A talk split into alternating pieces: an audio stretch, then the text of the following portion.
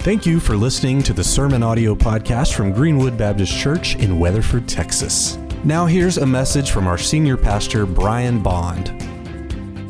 All right, how's everybody doing today? All right, we're going to continue today in our series called Certain about uh, the last days and the prophecies of the last days. Great to see Jake Lozano here. We've been praying for you, young man. Glad you're here. Amen. Um, I'm going to tell you up front, we are going to cover well over a thousand years during the time of the message today. So we are going to be rolling and rocking and rolling, moving and grooving and shaking and baking. Are y'all ready? All right, we're going to start with John 16, verse 33. And today we're going to talk about, I'm going to give you a synopsis um, of the kind of the timeline of the last days and what's going to happen, what it talks about in Revelation and other places in Scripture.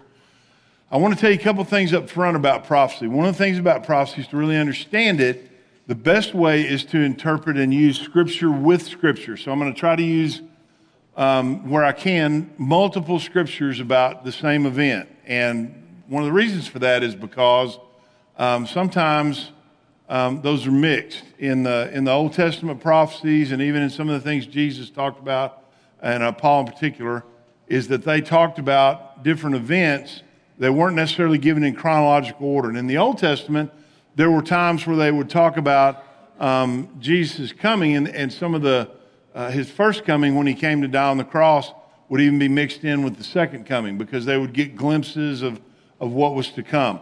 And so the best way to interpret it is by using Scripture with Scripture. Now, understand that in Revelation, there's a lot of apocryphal language. In other words, there's symbolic things where it talks about people having 10 heads and stuff like that, and 10 crowns on their 10 heads. That doesn't mean somebody's literally going to be walking around with 10 heads. Pretty sure, don't know that for 100%, but I'm pretty sure that that's uh, apocryphal language and symbolic. And um, we're not going to get into the symbolism of all the very specifics. I really just kind of want you to see um, an overview about how things are going to happen. And I'm, I'm going to start out with a verse that, uh, uh, from, that Jesus talks about in John 16, where he kind of sums up about what he's been talking about, about some of the things about last days and about their time here on this earth.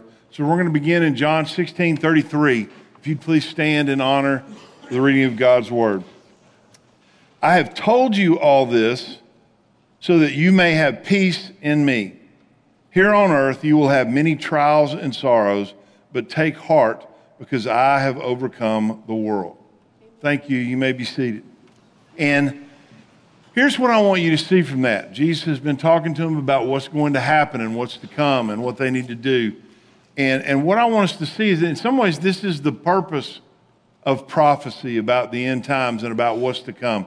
He says, I've told you these things so that you may have peace in Him, so that we would know that God has a plan, that He knows what's coming, that, he, that he's, he's given us kind of an overview about what's going to happen, and so that we would trust in Him. You know, and, and, and we may not know all the particulars, but we know what's going to happen. And then the other thing he says, look, here on earth, you will have many trials and sorrows. We're going to have difficulties, we're going to have afflictions. But take heart because I've overcome the world. And so, those are the two things that I want you to keep in mind, even as we go through these prophecies about what's to come. Is number one, have peace in Him. He has a plan. And then number two, even in times of difficulty, trust that He has overcome the world. All right. So, what, what we're going to start with is, is, the, is some of the good news. All right. And there are a couple places in Scripture where um, this is talked about, but I picked one, and that is um, the thing that's really going to set things off is, is, as far as the end time prophecies, is the rapture of the church. And there are a lot of things that are pointing to the fact that that's near, and I'm going to tell you what those are in a minute. But the rapture of the church, that's where Jesus comes. We will meet him in the air. There'll be a trumpet sound, and the dead will rise, and, and those, uh, that's when we will receive uh, they will receive glorified bodies, their immortal bodies. They're in some kind of form now. We're, we're not 100% sure what that is. We know that the scripture tells us specifically, so they're not still in the grave, they're with Jesus. They're with God in heaven. But when Jesus comes back, they're going to rise first, all right? So it says in 1 Corinthians 15, 51 through 53. But let me reveal to you a wonderful secret. We will not all die, but we will all be transformed. It will happen in a moment, in the blink of an eye, when the last trumpet is blown. For when the trumpet sounds, those who have died will be raised to live forever. And all we who are living will also be transformed. For our dying bodies must be transformed into bodies that will never die.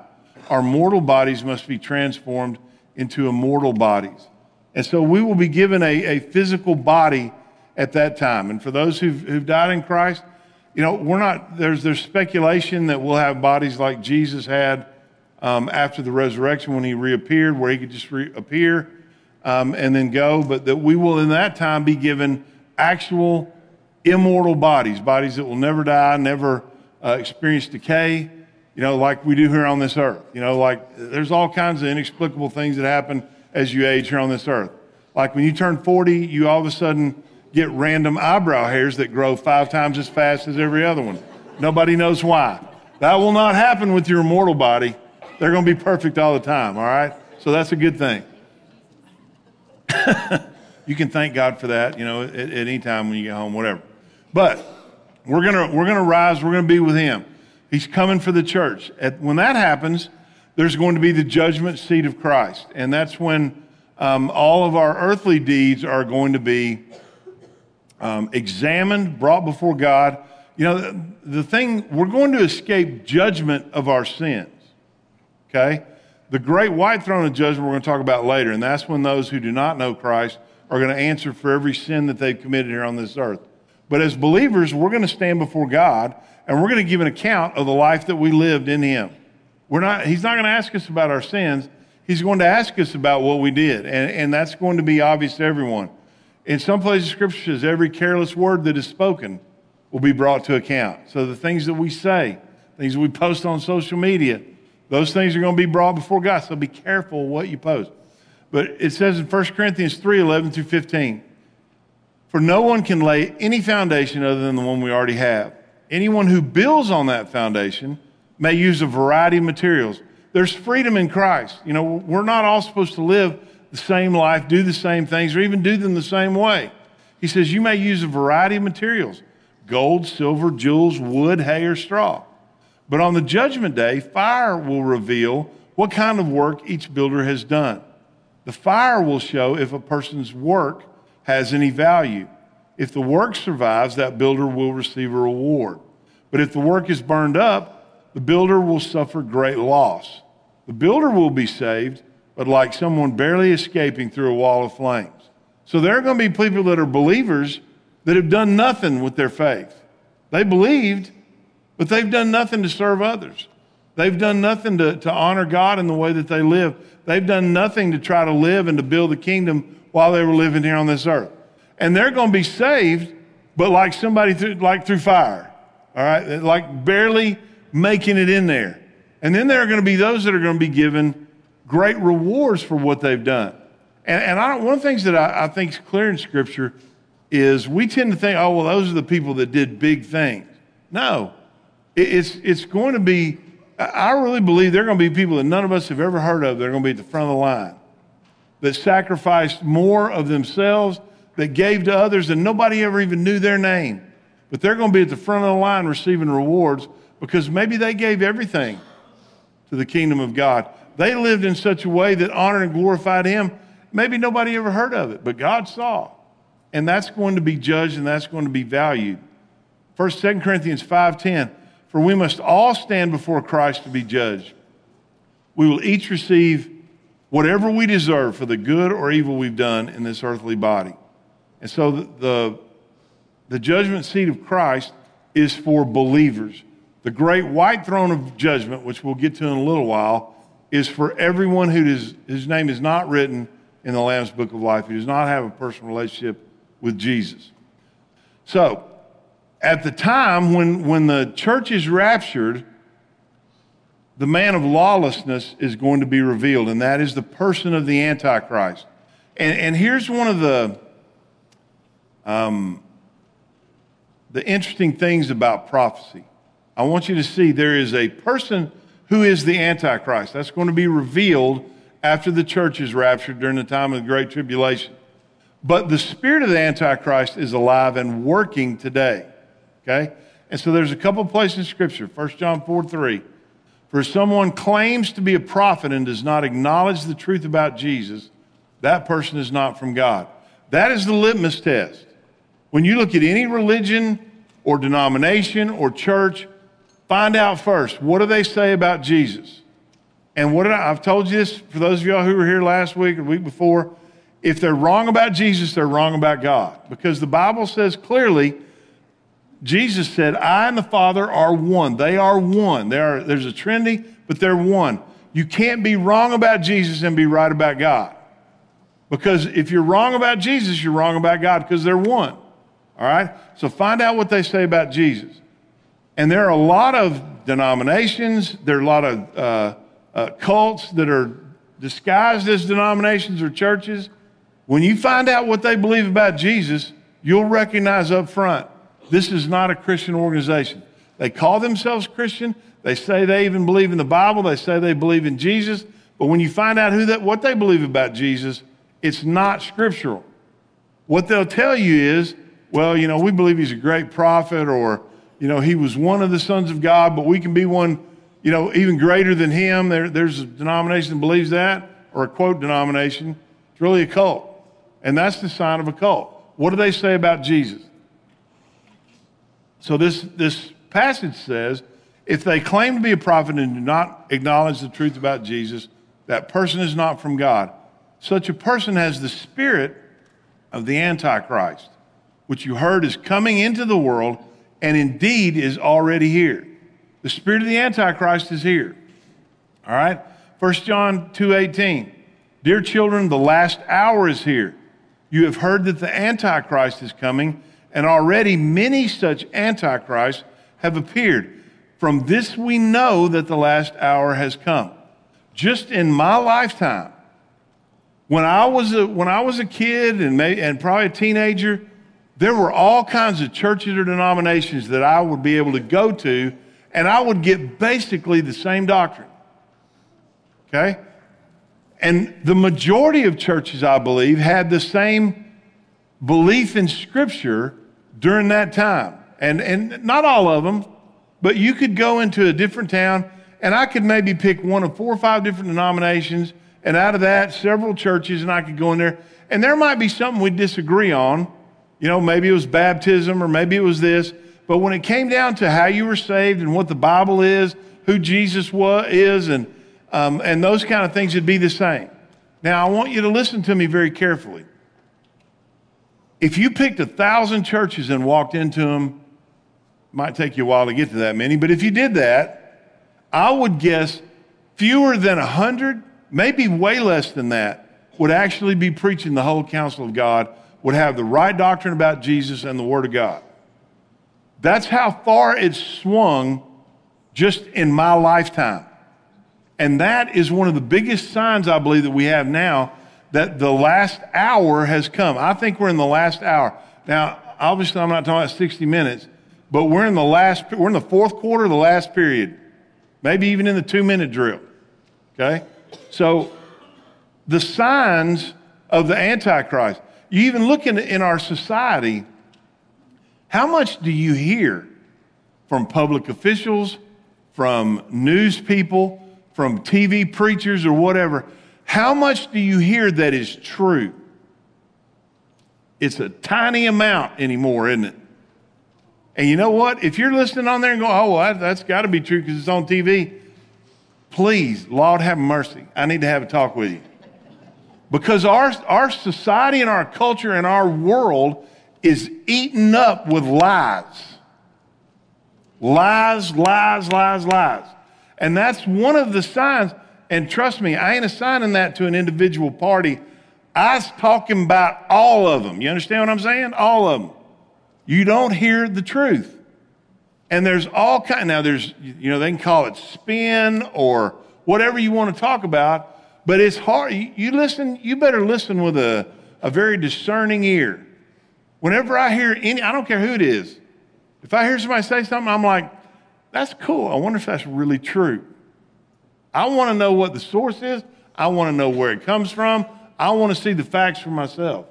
And truth is becoming very scarce in our world. And that's that's a direct sign that the, the influence of the Antichrist is increasing. The spirit of the Antichrist is increasing during our day and time. And one of the main ways you see that is the way it's affected churches. You know, I ask, you know, Ronnie travels around all the time.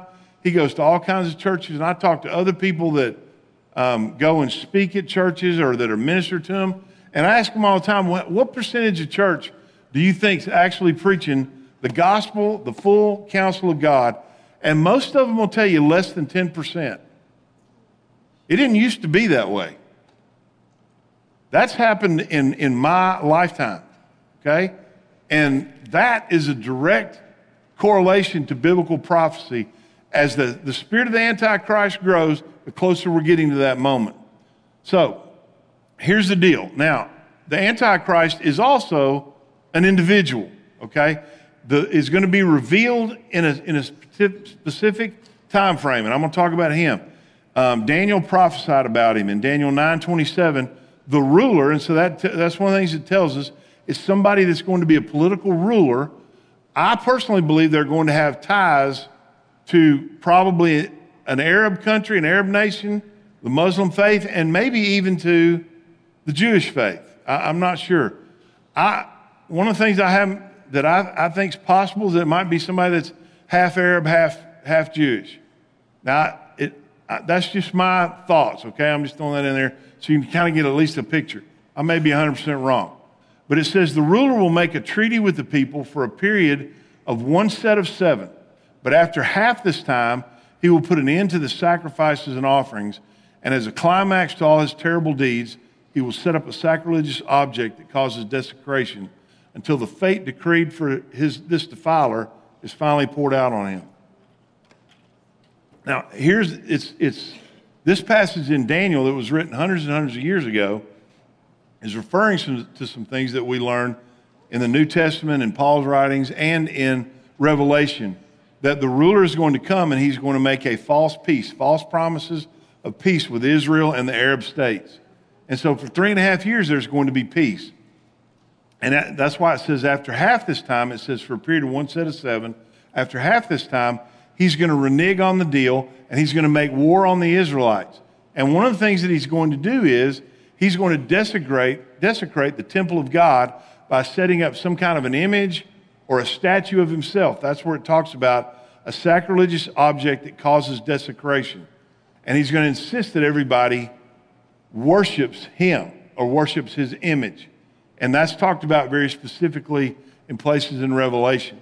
And that three and a half years, that's, that's part of seven years, that is known as the great, the tribulation. All right, so we're in a time of tribulation. Jesus said, in this time, you're going to have many difficulties. He says, in this, in this world, you're going to have trouble. So we're going through times of tribulation, but just like there, you know, we're, we're seeing the spirit of the Antichrist, we're going to be in times of tribulation, but there is the tribulation that's talked about in Revelation, and we'll get to that a little bit more as well. Now, another passage about the Antichrist in 2 Thessalonians 2 3 through 10. Don't be fooled by what they say. For that day will not come until there is a great rebellion against God. He's talking about the second coming of Christ. The second coming happens after the time of tribulation, after the man of lawlessness is revealed. That's why he's saying, don't be fooled by when people are telling you that Jesus, the second coming, is going to happen. All right? The, the, the rapture is not the second coming. Believers are going to meet Jesus in the air. He's not coming back to the earth. That's going to happen later. All right? So don't be fooled by what they say, for that day will not come until there is a great rebellion against God and the man of lawlessness is revealed, the one who brings destruction. He will exalt himself and defy everything that people call God and every object of worship. He will even sit in the temple of God, claiming that he himself is God.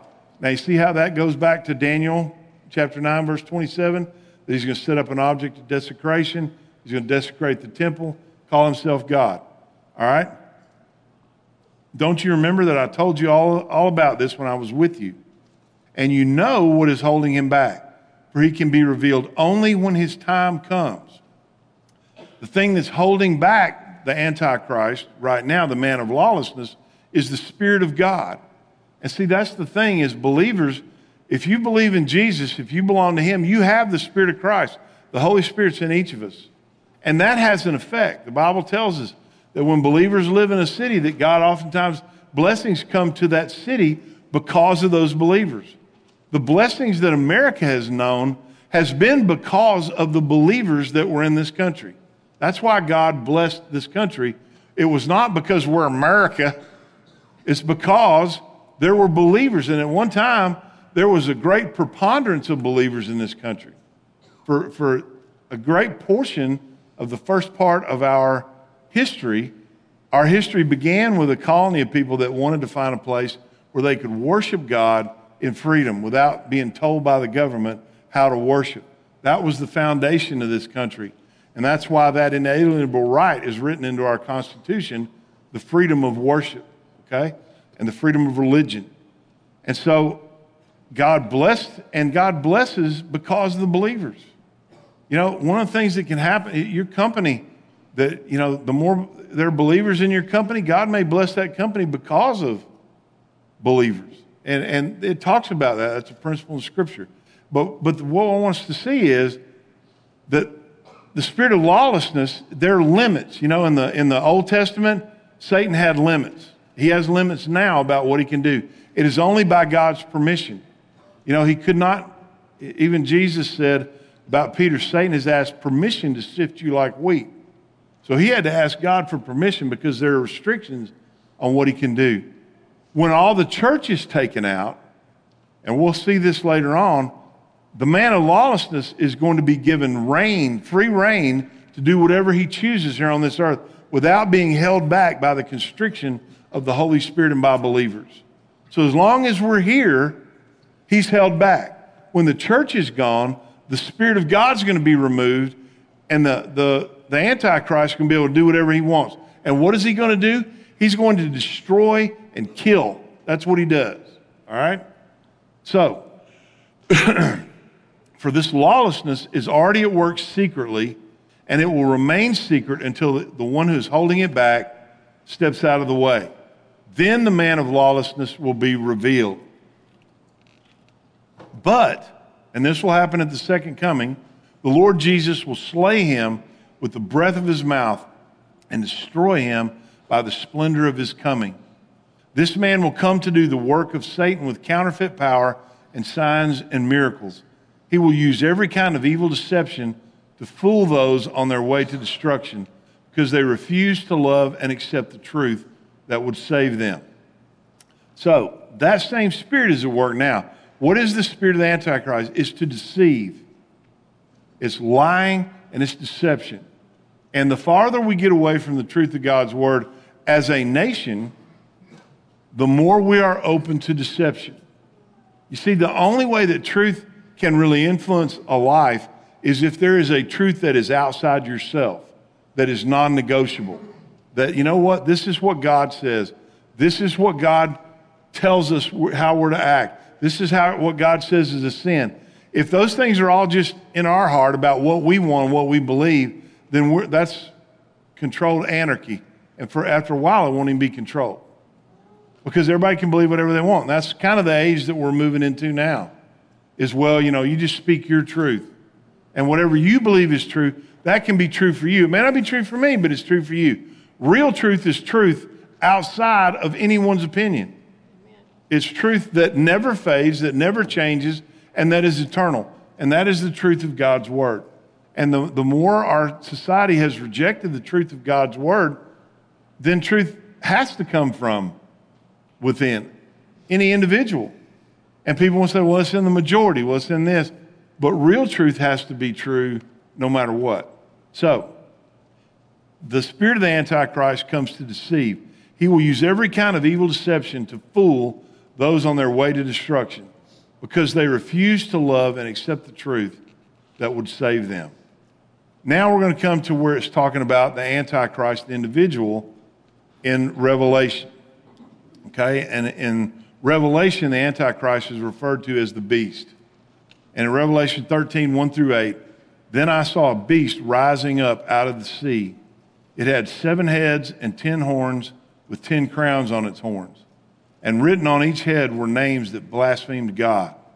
This beast looked like a leopard, but it had the feet of a bear and the mouth of a lion. Now, I'm not going to get into all this. There's lots of different theories about what the ten, horns, the ten crowns, and um, looked like a leopard, the feet of a bear, and the mouth of a lion, about what those are. Um, most believe that it has to do with the union of nations. Perhaps there, there were 10, might be 10 European nations that that's about that, but we don't know that for 100%. And um, those things are hidden for a reason. We, you know, when we look at that, we're like, okay, not sure what that means, but when we get on the other side of it, we'll know what it means. We'll be able to look back, okay, well, that's what that meant. But right now, we're not meant to. There's a lot of speculation about what all those different symbols mean. Um, and someday we'll know 100% what that is. So I'm not going to get into all the different possibilities about what those are today. Um, now, here's something that, that's important. All right, the dragon, that's Satan in the, in the book of Revelation. Most of the time, Satan is referred to as the dragon. The dragon gave the beast his own power and throne and great authority. I saw that one of the heads of the beast seemed wounded beyond recovery, but the fatal wound was healed. So there is, this is mentioned in prophecy that apparently the Antichrist, or if it's a nation that's involved, I'm not sure, but they're going to receive a fatal wound, or he's going to receive a fatal wound, and everyone's going to think that they're dead. So whether that's something that you see on TV and everybody's like, oh, well, he's gone. But here's what's going to happen the fatal wound was healed. Now, this might be one of the deceptions or the false miracles that, are taught, that was talked about in Thessalonians. We're not really sure. And we're not really sure what power Satan will have on this earth when God's restrictions are removed from him, when that which is holding him back is gone. We're not sure what he's going to be able to do. So maybe he's able to do something that at least makes it appear that someone who receives a fatal wound is healed. All right? The whole world marveled at this miracle and gave allegiance to the beast. They worshiped the dragon for giving the beast such power, and they also, worshiped the beast. Who is as great as the beast? They exclaimed. Who is able to fight against him? He will have some kind of centralized power that makes it seem as though it's impossible to defy him. Then the beast was allowed to speak great blasphemies against God and he was given great authority to do whatever he wanted to do for 42 months. Now, that's the second half of the tribulation. That's three and a half years. That's when he violates the treaty, and at that point, he's given authority to do whatever he wants to do. And what is he going to do? He's going to destroy and kill people as much as possible. And I'm going to show you where Jesus talked about that in a moment. Um, the beast was allowed, oh, wait a minute, I'm sorry, I went a little too far. And he spoke terrible words of blasphemy against God, slandering his name and his dwelling, that is, those who dwell in heaven. And the beast was allowed to wage war against God's holy people, that's the Israelites or the Jews, and to conquer them. And he was given authority to rule over every tribe, people, and language and nation. And all the people who belong to this world worship the beast they are the ones whose names were not written in the book of life that belongs to the Lamb who was slaughtered before the world was made. So that's apocryphal, but there's also things that we can recognize from other prophecies and things that Paul talked about plainly in Thessalonians. And all this happens during this time that's called the tribulation. And, you know, 1 Peter 5 8 through 11, let me say this again. Stay alert Watch out for your great enemy, the devil. He prowls around like a roaring lion seeking for someone to devour. Stand firm against him and be strong in your faith. Remember that your family of believers all over the world is going through the same kind of suffering you are. In his kindness, God called you to share in his eternal glory by means of Christ Jesus. So after you've suffered a little while, he will restore, support, and strengthen you, and he will place you on a firm foundation all power to him forever. Amen. So we are in a time of tribulation or of difficulties or of suffering, but we're not in the time of the tribulation. Okay? So the time that we're in and experiencing as suffering, and it's ongoing and it'll happen up until the time of the rapture of the church, there are going to be difficult times, but it's going to be for a short time, and it, God's going to restore us at the other side of it. All right? So we're going through that now. We are in tribulation, but we're not in the tribulation. The tribulation is that seven year period that happens after the rapture of the church.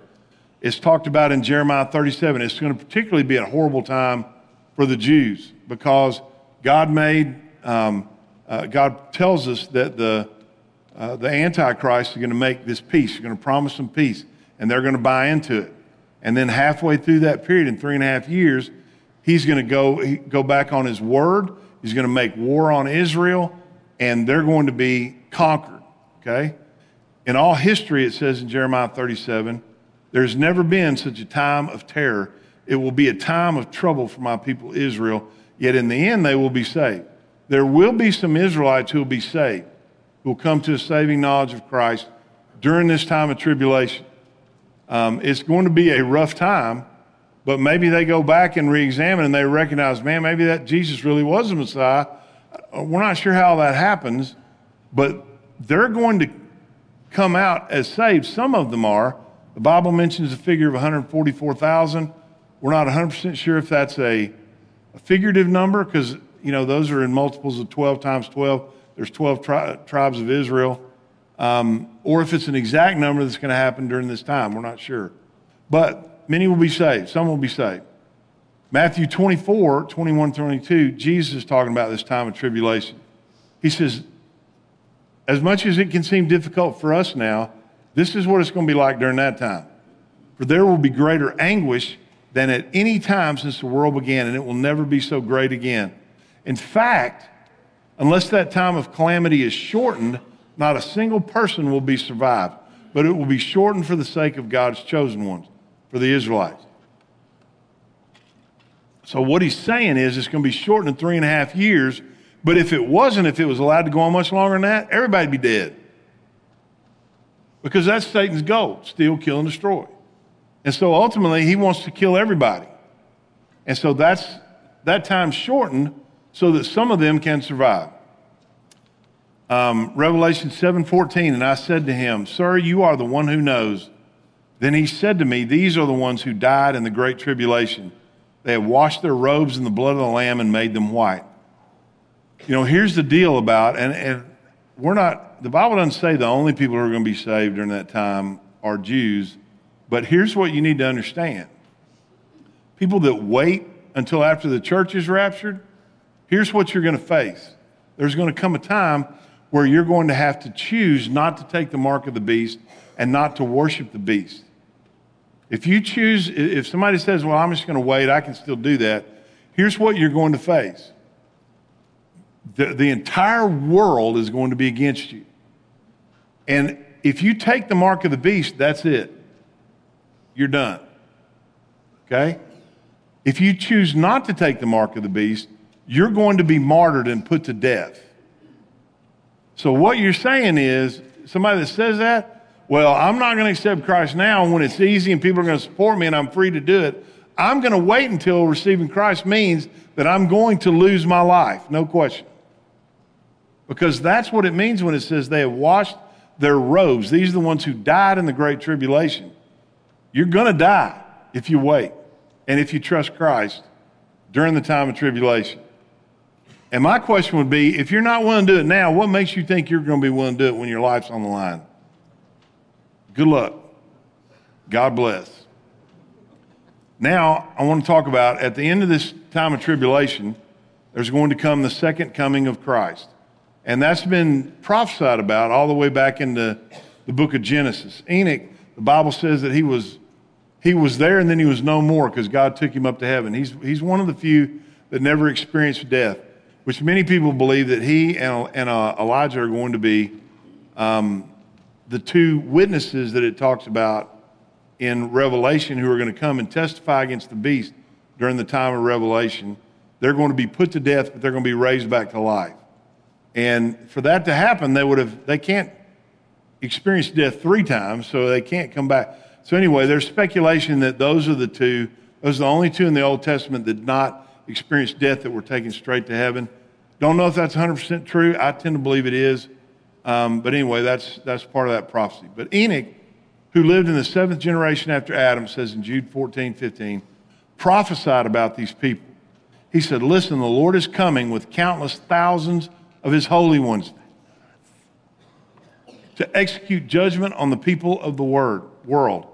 He will convict every person of all the ungodly things they have done and for all the insults that ungodly sinners have spoken against him. See, when, when Jesus comes back the second time, we're coming with him with immortal bodies, and we're going to we're to defeat this, the forces of Satan, but we're, we're going we're gonna get that second. All right?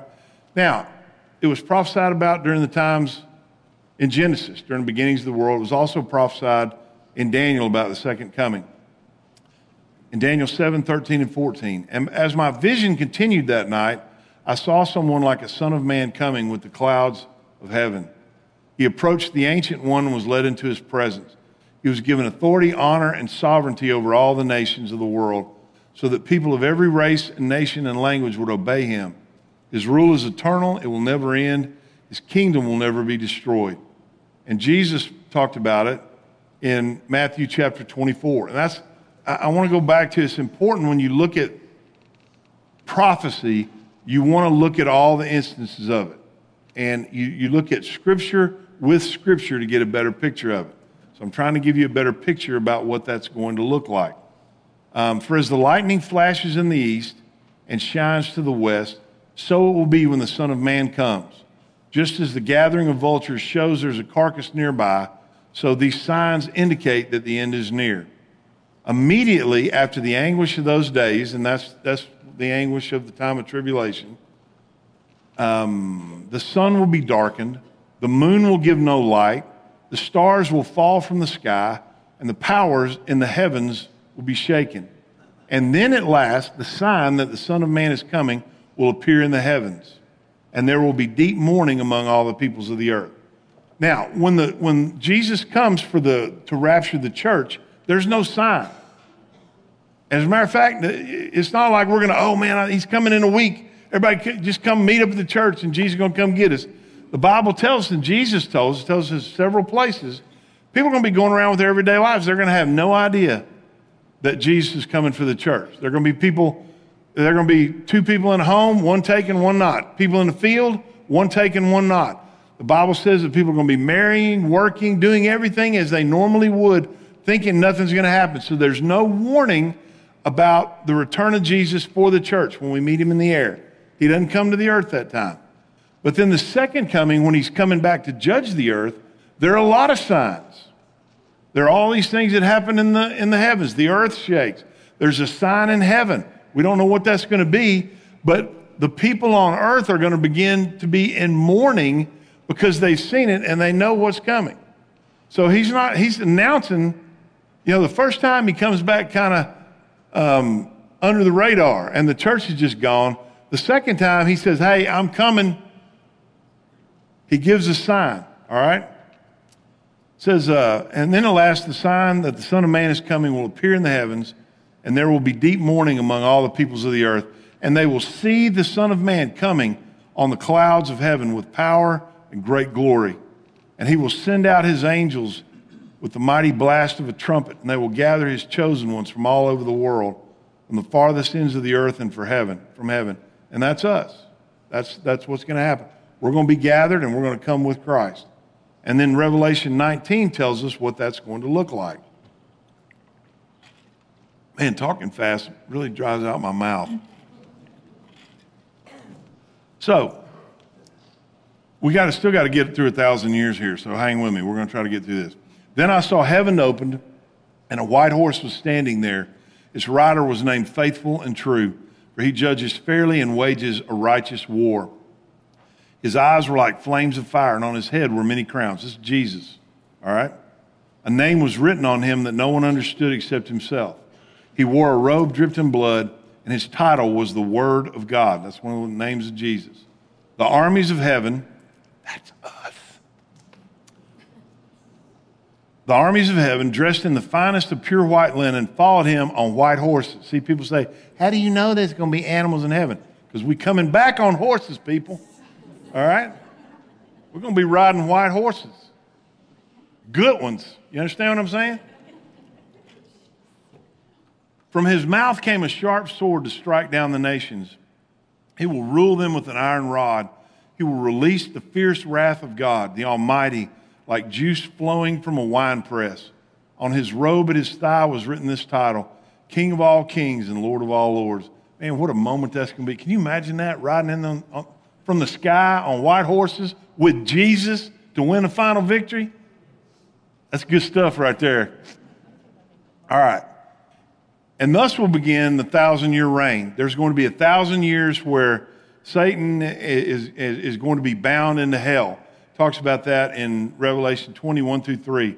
I saw an angel coming down from heaven with the key to the bottomless pit and a heavy chain in his hand. He seized the dragon, that old serpent who is the devil, Satan, and bound him in chains for a thousand years. And then at the last, he says, afterward, he must be released for a little while. When he's released, that's when the great white throne of judgment will occur. Revelation 20, 11 through 15. And I saw a great white throne and the one sitting on it. The earth and sky fled from his presence. They found no place to hide. I saw the dead, both great and small, standing before God's throne. And the books were opened, including the book of life. And the dead were judged according to what they had done, as recorded in the books. Now, that's all those who were without Jesus. The sea gave up its dead, and death and the grave gave up their dead, and all were judged according to their deeds. The death and the grave were thrown into the lake of fire. The lake of fire is the second death, and anyone whose name was not found recorded in the book of life was thrown into the lake of fire. And that's hell, okay? And the, the fact is, the Bible teaches us clearly there is a heaven and there is a hell. Anybody tries to tell you there's not a hell, that's not according to the Word of God. According to the Word of God, there is a hell. And every judgment God gives is righteous. And so not only did God give all these people the opportunity while they were here on earth to believe in Him, to trust in Him, to trust in Jesus, He even gave them, many of them, a second chance during the Great Tribulation. Seven extra years when the church is removed, and they still chose not to. And if their name is not written in the book of life, here's the deal if you choose not to trust Jesus, the way that God has given for us to be saved, then you're going to end up in hell. And then in Revelation 21, the last part, says, Then I saw a new heaven and a new earth, for the old heaven and the old earth had disappeared. And so I'm going to read to you the last verse of that passage, verse 6 and 7. And he also said, It is finished. I am the Alpha and the Omega, the beginning and the end. To all who are thirsty, I will give freely from the springs of water of life.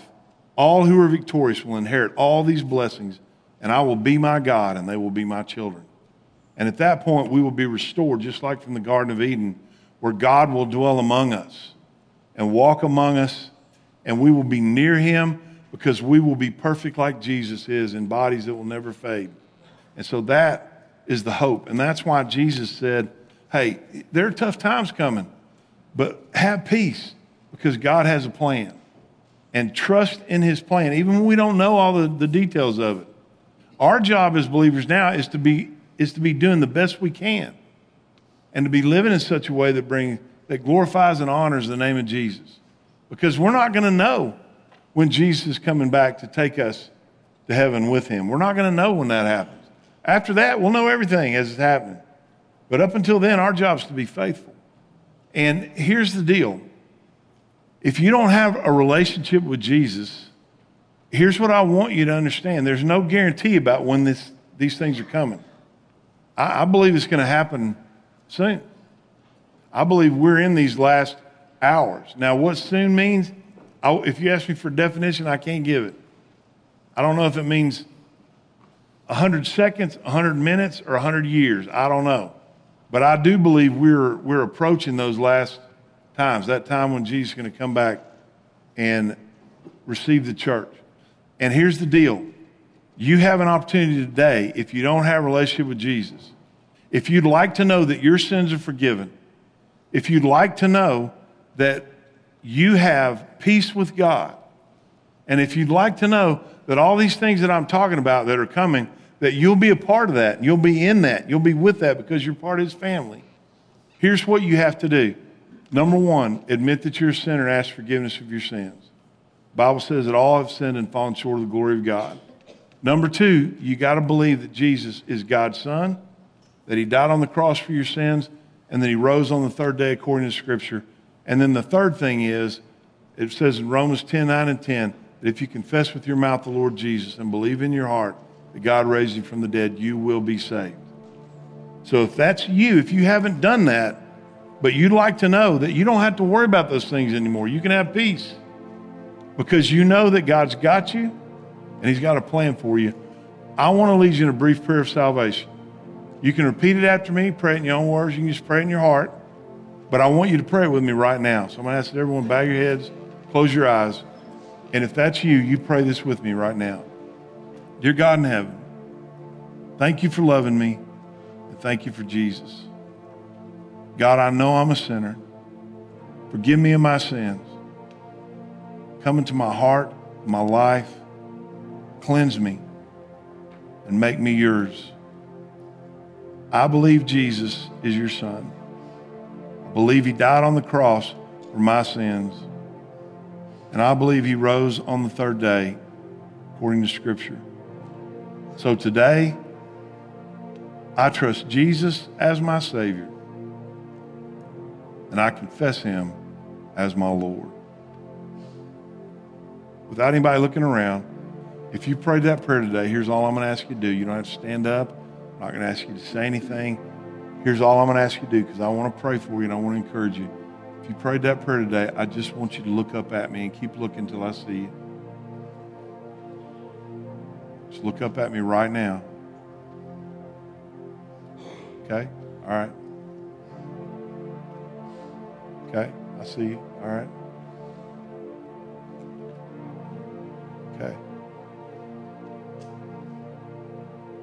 Now, here's what I want to do I want to pray for you. But I also want to offer something to you. In a moment, we're going to have a closing prayer. There'll be somebody here at the front. And if you'd like to speak to someone today, I'd encourage you to talk to somebody about it. And we would love to answer any questions you have and talk to you about the next steps in following Jesus. If you can't do that or you don't want to, that's fine. There's a number on your screen that you can text I did it to that number or take your bulletin with you and there's a code in there that you can open with the camera on your phone and just let us know. And I want to tell you up front, we're not going to ask you for anything and we're not going to ask anything from you. We're not going to put you on a mailing list. We're not going to bug you. We simply want to help answer any questions and help you in the next steps of following Jesus. You don't even have to come back to church here. We'd love for you to, but you don't have to. We just want to help. And so we would love to hear from you. If you made a decision today or you've made one recently and not spoken to anyone, it's important that you tell somebody that you talk to somebody. So, right now, I want to pray for you that made that decision and pray for each of us. So, let's pray. Heavenly Father, we thank you, God, for your mercy and your love for us. I pray for those that have made a decision today to trust you, that, God, you would encourage them. And, Lord, we just thank you for allowing us to be a part of their spiritual journey. Father, pray blessings upon their life. Father, we also pray that, God, you'd help us to live lives that are worthy of you. That, Father, when you do come for us, we will not be ashamed. That we will be, we can hear those words, well done, good and faithful servant. Father, help us to be faithful wherever we are. We pray and we ask these things in Jesus' name. Amen.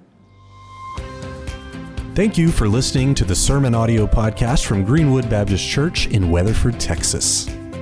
You can find links to topics and scriptures discussed in this episode by looking at the show notes. You can find more information online at greenwood.church. If you have any questions or comments, please send an email to info at greenwoodbc.com.